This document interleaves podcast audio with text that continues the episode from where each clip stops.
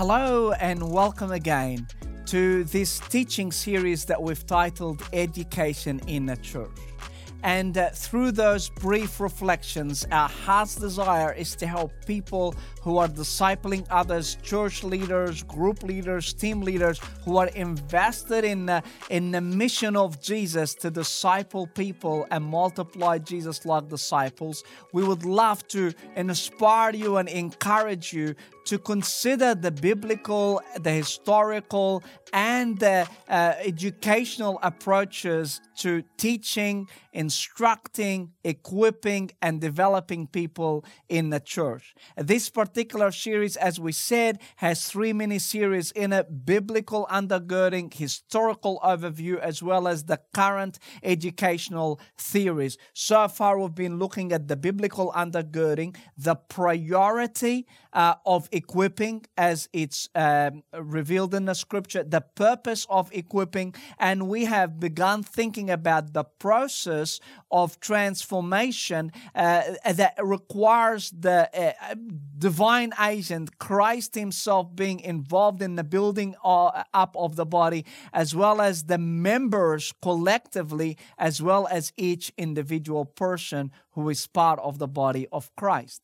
And we concluded our last reflection that there are actually three ways uh, that need to be addressed in order for the three dimensions of Christ likeness to come uh, to uh, maturity, to fruition. And uh, we mentioned in uh, in the purpose, uh, the biblical purpose of equipping, that we need to adopt a being, a Christ-like being, and we needed correct doctrine, and we needed to uh, live in that lifestyle, the ethical standards of Jesus. So these three processes is what we need to do in order to, to, to reach that purpose. They are the modeling so that people develop that being of Jesus like. We have the teaching so people develop in correct doctrine and the partnering so that we can actually live out the life that Jesus intended for his people.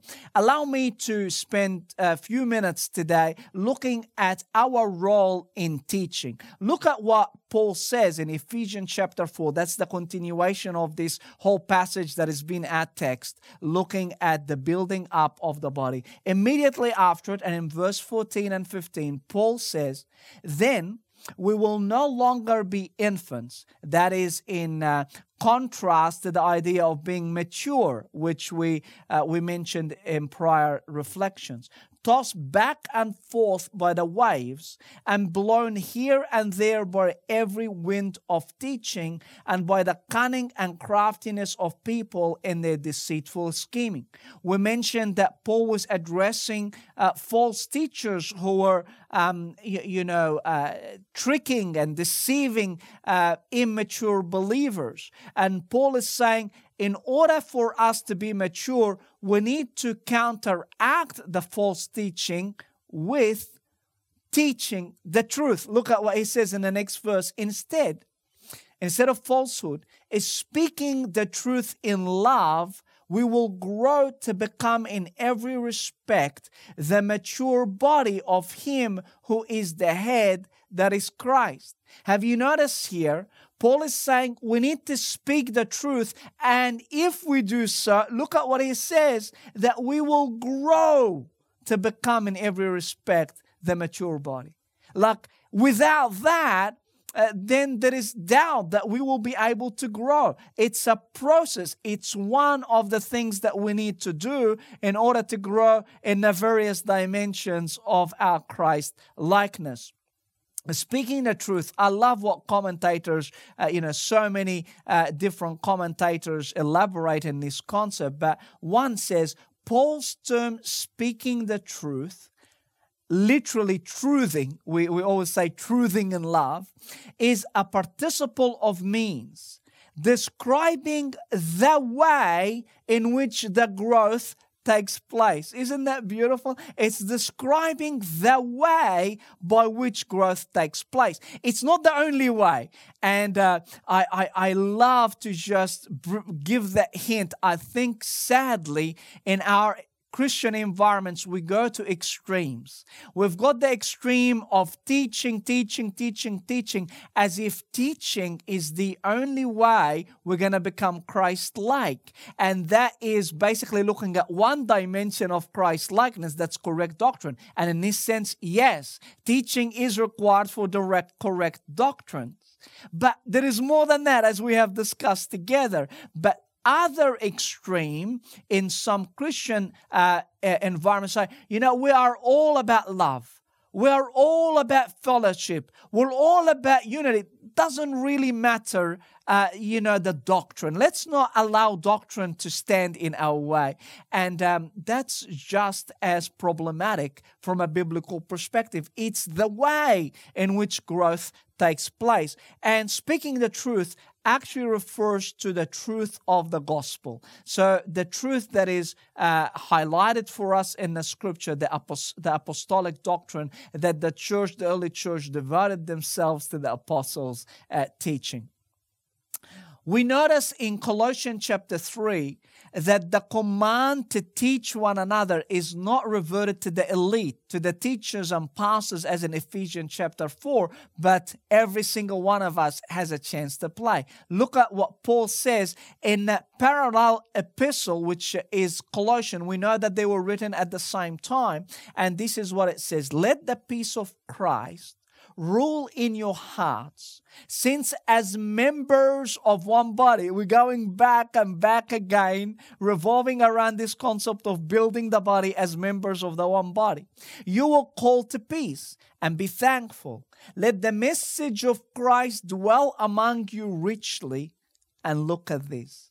As you teach and admonish one another with all wisdom through psalms, hymns, and songs from the Spirit, singing to God with gratitude in your hearts. Did you get this? He says, as you teach and admonish one another, there is a mutual responsibility for every child and uh, son and daughter of Jesus, every member of the body of Christ, to play their part in admonishing and teaching one another. You notice teach and admonish, you know, the uh, admonishing is comes a little bit strong that in our Western world, we don't want anyone to admonish. We don't want anyone to tell us anything that might scratch our feelings. But the scripture makes it utterly clear that we need to teach and admonish one another. There is no, uh, you know, no way out of that. And then he says, We have much to say about this in the book of Hebrews, chapter 5. But it is hard to make it clear to you because you no longer try to understand. In fact, though by this time you ought to be teachers, you need someone to teach you the elementary truth of God's word all over again. You need milk, not solid food. Anyone who lives on milk being still an infant, notice the infant uh, that, that connects with Ephesians chapter 4 is not acquainted with the teaching about righteousness, but solid food is for the mature who by constant use have trained themselves to distinguish good from evil. You notice that Paul is saying that we need to speak the truth in love. He's saying that each member in the body has the responsibility to teach and admonish. And thirdly, I notice here it's gradual teaching.